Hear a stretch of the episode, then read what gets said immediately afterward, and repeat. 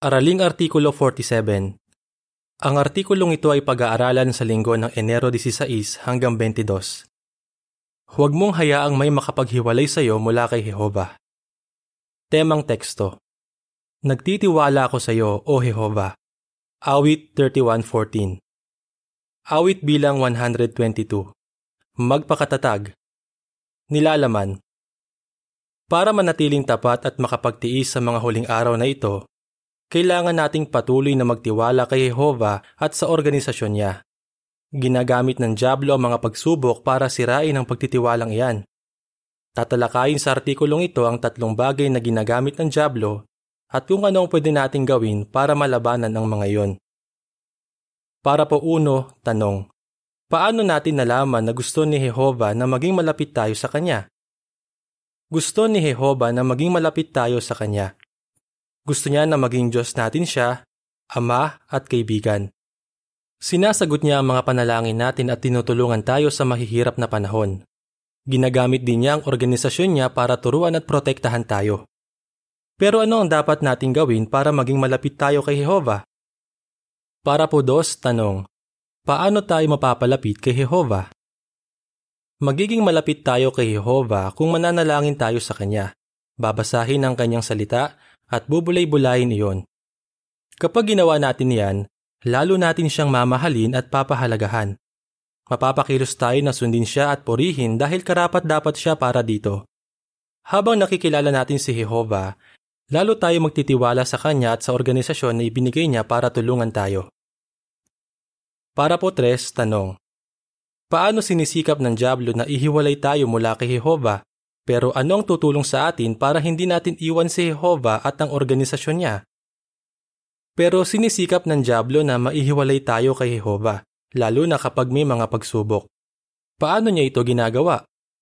Unti-unting pinapahina ni Satanas ang pagtitiwala natin kay Jehova at sa organisasyon niya. Pero kaya nating protektahan ang sarili natin mula sa mga pag-atake niya. Kung matibay ang pananampalataya at pagtitiwala natin kay Jehova, hindi natin siya iiwan at ang organisasyon niya. Mababasa sa awit 31, 13 at 14. Marami akong naririnig na paninirang puri. Nakapangingilabot ang buong paligid. Kapag nagsasama-sama sila laban sa akin, nagpapakana silang patayin ako. Pero nagtitiwala ako sa iyo, O Jehova. Sinasabi ko, Ikaw ang Diyos ko. Para po 4, tanong. Ano ang tatalakayin natin sa artikulong ito? Sa artikulong ito, tatalakayin natin ang tatlong pagsubok na pwedeng manggaling sa labas ng kongregasyon. Bawat isa ay pwedeng magpahina ng ating pagtitiwala kay Jehova at sa organisasyon niya. Paano tayo pwedeng maihiwalay kay Jehova ng mga pagsubok na ito? At ano ang pwede nating gawin para malabanan ang mga pagsisikap ni Satanas? Kapag may mga problema tayo. Para po 5, tanong. Paano mapapahina ng mga problema ang pagtitiwala natin kay Jehova at sa organisasyon niya? Kuminsan, nagkakaroon tayo ng mga problema. Posibleng sinasalansang tayo ng kapamilya o nawalan tayo ng trabaho. Paano nito mapapahina ang pagtitiwala natin sa organisasyon ni Jehova at paano tayo nito maihihiwalay kay Jehova? Kapag nagtatagal ang problema natin, baka mawalan tayo ng pag-asa at panghinaan ng loob. Sinasamantala ni Satanas ang ganitong mga pagkakataon para isipin nating hindi tayo mahal ni Jehova. Gusto ng Diablo na isipin nating si Jehova o ang organisasyon niya ang dahilan kung bakit tayo nagdurusa. Ganyan ang nangyari sa ilang Israelita sa Ehipto.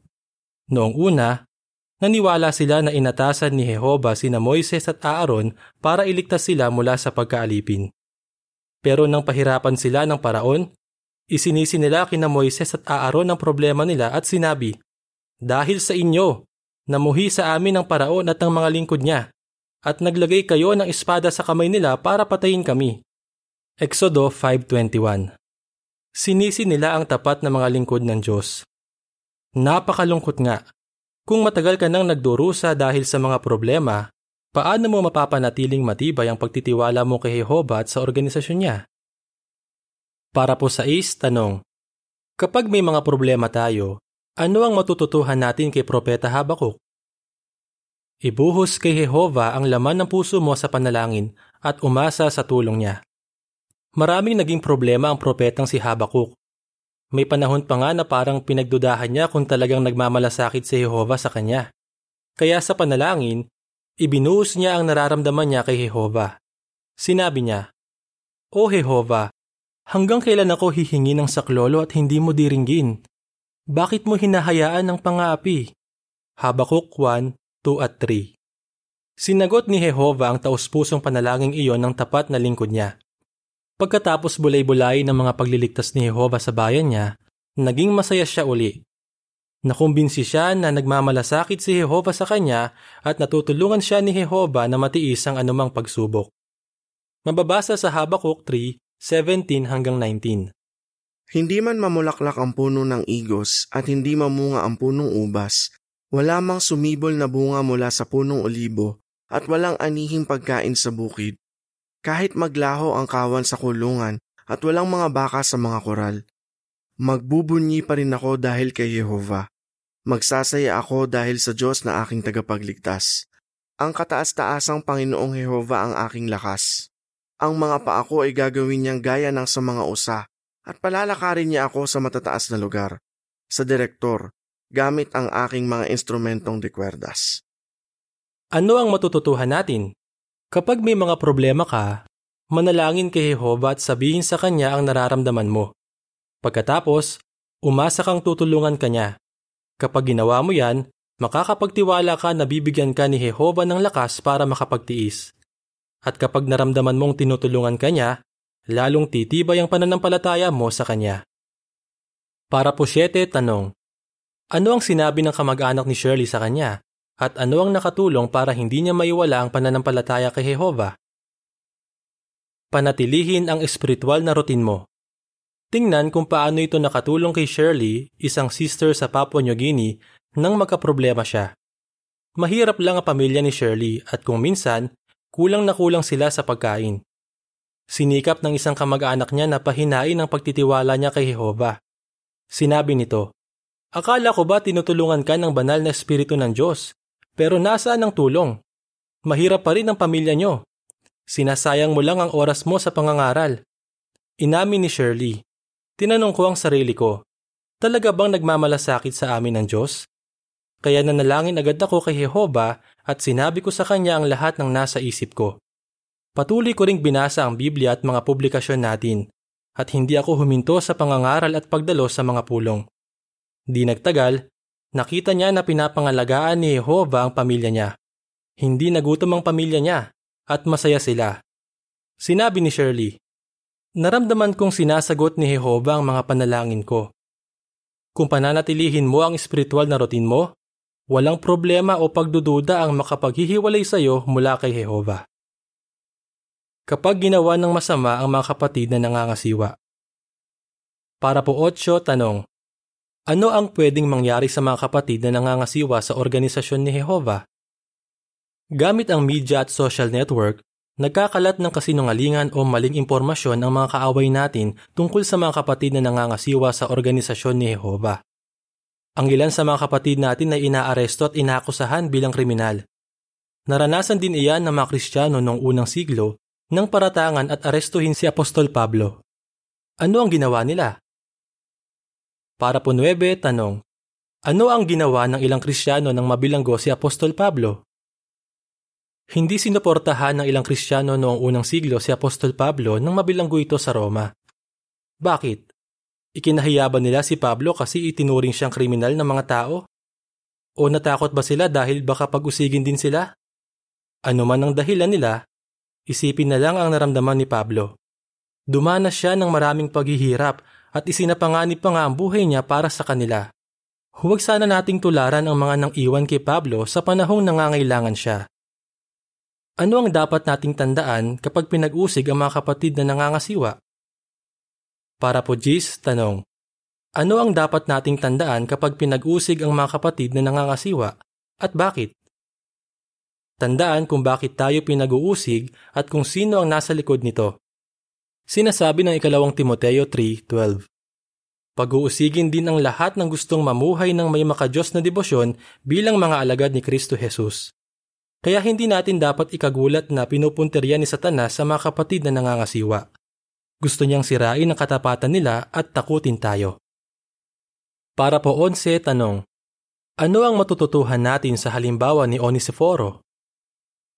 Patuloy na suportahan ng mga kapatid at huwag silang iwan. Mababasa sa 2 Timoteo 1:16-18.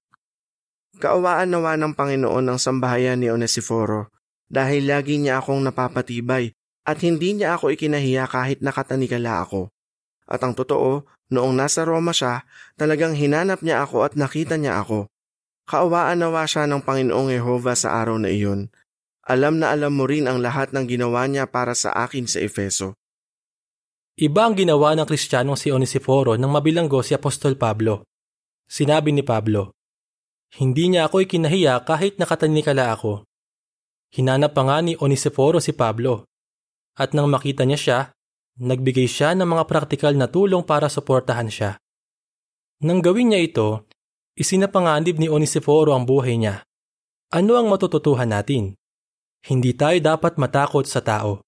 Hindi tayo dapat mahadlangan nito para suportahan ng mga kapatid na pinag-uusig. Sa halip, protektahan at tulungan natin sila. Kailangan nila ang pagmamahal at suporta natin. Para po 12, tanong. Ano ang matututuhan natin sa mga kapatid natin sa Russia? Tingnan kung paano tinulungan ng mga kapatid sa Russia ang mga kapananampalataya natin na nabilanggo. Nang litisin ng ilan sa kanila, maraming kapatid natin ang nagpunta sa korte para suportahan sila. Ano ang matututuhan natin? Kapag sinisiraan, inaaresto o pinag-uusig ang mga kapatid na nangangasiwa, huwag tayong matakot. Ipanalangin natin sila. Magmalasakit sa mga kapamilya nila at humanap ng ibang praktikal na paraan para suportahan sila. Ayon sa caption ng larawan para sa parapo 11 at 12, kahit nakabilanggo si Pablo, lakas loob siyang sinuportahan ni Onesiforo.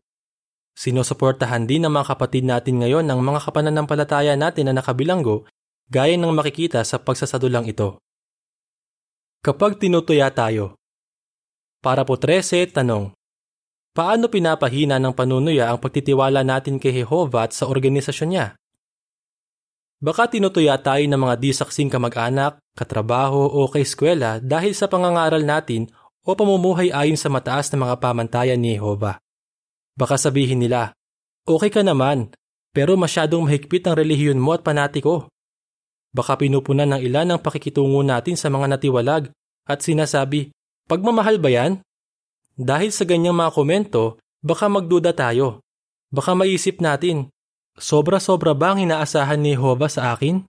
Masyado bang mahigpit ang organisasyon niya? Sa ganyang mga sitwasyon, paano ka mananatiling malapit kay Jehova at sa organisasyon niya? Para po 14, tanong. Ano ang dapat nating gawin kapag tinutuya tayo ng iba dahil sa pamumuhay natin ayon sa mga pamantayan ni Jehova? Patuloy namang hawakan sa mga pamantayan ni Jehova. Isa si Job sa mga nanghawakan sa pamantayan ni Jehova kahit tinutuya siya. Sinubukan pa nga siyang kumbinsihin ng isa sa mga nakukunwaring kaibigan niya na hindi mahalaga sa Diyos kung sinusunod ni Job o hindi ang pamantayan ng Diyos. Pero hindi naniwala si Job sa mga kasinungalingang iyon. Alam niyang tama ang mga pamantayan ni Jehova at determinado siyang patuloy namang hawakan doon. Hindi niya hinayaang mawala ang pananampalataya niya dahil sa kagagawa ng iba. Ano ang matututuhan natin? Huwag mong questionin ang mga pamantayan ni Jehova dahil sa panunuya. Isipin ang mga karanasan mo. Posibleng maraming beses mo nang naranasan na napabuti ang buhay mo dahil sa pagsunod mo sa mga pamantayan ni Jehova. Patuloy na suportahan ng organisasyon na nangahawakan sa mga pamantayang iyon. Gaano man katindi ang panunuyang maranasan mo, hindi yan makapaghihiwalay sa iyo mula kay Jehova. Mababasa sa Awit 119:50-52.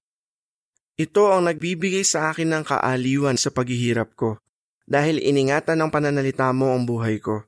Labis akong inaalipusta ng mga pangahas, pero hindi ako lumilihis sa kautusan mo. Naaalaala ko ang mga hatol mo mula noong unang panahon, O Jehova, at nagbibigay sa akin ng kaaliwan ng mga iyon. Ayon sa caption ng larawan para sa parapo 14, hindi pinaniwalaan ni Job ang kasinungalingan ng mga nagkukunwaring kaibigan niya na tumuya sa kanya. Sa halip, nanatili siyang tapat kay Jehova. Parapo 15, tanong. Bakit tinuya si Bridget? Tingnan ang karanasan ni Bridget, isang sister sa India. Tinuya siya ng mga kapamilya niya dahil sa pananampalataya niya. Di nagtagal, matapos ang bautismo niya noong 1997, nawala ng trabaho ang asawa niyang disaksi. Kaya nagpa siya ang asawa niya na lumipat sila sa mga magulang nito na nakatira sa ibang lungsod. Pero mas marami pang naging problema si Bridget. Dahil walang trabaho ang asawa niya, kailangan niyang magtrabaho ng full-time para suportahan ang pamilya niya. Isa pa, mga 350 na kilometro ang layo mula sa kanila ng pinakamalapit na kongregasyon. Nakakalungkot dahil sa pananampalataya niya, sinalansang siya ng pamilya ng asawa niya. Tumindi pa ang pag-uusig na iyon, kaya kinailangang lumipat ulit ng pamilya ni Bridget. Pagkatapos, biglang namatay ang asawa niya. Di nagtagal, namatay rin ang isang anak niyang babae dahil sa kanser sa edad na 12. Sinisi pa siya ng mga kamag-anak niya dahil sa mga nangyari sa buhay nila. Sinabi nila na kung hindi siya naging saksi ni Jehova, hindi sana nangyari ang lahat ng trahedyang iyon. Pero patuloy na nagtiwala kay Jehova si Bridget at nanatiling malapit sa organisasyon niya. Para po 16, tanong. Dahil nanatiling malapit si Bridget kay Jehova at sa organisasyon niya, anong mga pagpapala ang tinanggap niya? Dahil napakalayo ni Bridget sa kongregasyon, pinayuhan siya ng tagapangasiwa ng sirkito na mangaral sa lugar niya at magpulong sa bahay niya. Noong una, nahirapan siya. Pero sinunod niya ang payong iyon. Nangaral siya ng mabuting balita, nagdaos ng pulong sa bahay niya at naglaan ng panahon para sa family worship kasama ang mga anak niya. Ano ang resulta? Nagkaroon ng maraming Bible study si Bridget at marami sa kanila ang nabautismohan. Noong 2005, naging regular pioneer siya. Pinagpala siya dahil nagtiwala siya kay Jehova at naging tapat sa organisasyon. Matapat na naglilingkod kay Jehova ang mga anak niya at meron na ngayong 2 kongregasyon sa lugar nila. Kumbinsido si Bridget na binigyan siya ni Jehova ng lakas para makayanan ang mga hirap na dinanas niya at matiis ang mga panunuyan ng pamilya niya. Manatiling tapat kay Jehova at sa organisasyon niya. Para po 17, tanong. Ano ang dapat nating patuloy na gawin? Gusto ni Satanas na maniwala tayong iiwan tayo ni Jehova kapag may mga problema tayo at magiging mas mahirap lang ang buhay natin kapag sinusuportahan natin ang organisasyon ni Jehova. Gusto rin ni Satanas na matakot tayo kapag sinisiraan, pinag-uusig o ibinibilanggo ang mga kapatid na nangangasiwa sa atin. At ginagamit ni Satanas ang panunuya para pahinain ang pagtitiwala natin sa mga pamantayan ni Jehova at sa organisasyon niya. Pero alam na alam natin ang mga pakana ni Satanas at hindi tayo magpapadaya sa kanya. Patuloy na tanggihan ang mga kasinungalingan ni Satanas at manatiling tapat kay Jehova at sa organisasyon niya. Tandaan, hinding-hindi ka iiwan ni Jehova. Kaya huwag hayaang may anumang makapaghiwalay sa iyo mula kay Jehova. Para po 18, tanong. Ano ang tatalakayin natin sa susunod na artikulo? Sa artikulong ito, tinalakay natin ang mga pagsubok na pwedeng manggaling sa labas ng kongregasyon. Pero pwede ring manggaling sa loob ng kongregasyon ng mga problema na susubok sa ating pagtitiwala kay Jehova at sa organisasyon niya. Paano natin mahaharap ang gayong mga pagsubok? Tatalakayin natin yan sa susunod na artikulo. Paano tayo mananatiling malapit kay Jehova at sa organisasyon niya kapag may mga problema tayo? Kapag ginagawa ng masama ang mga kapatid na nangangasiwa sa atin? Kapag tinutuya tayo. Awit bilang 118. Palakasin mo ang aming pananampalataya. Katapusan ng artikulo.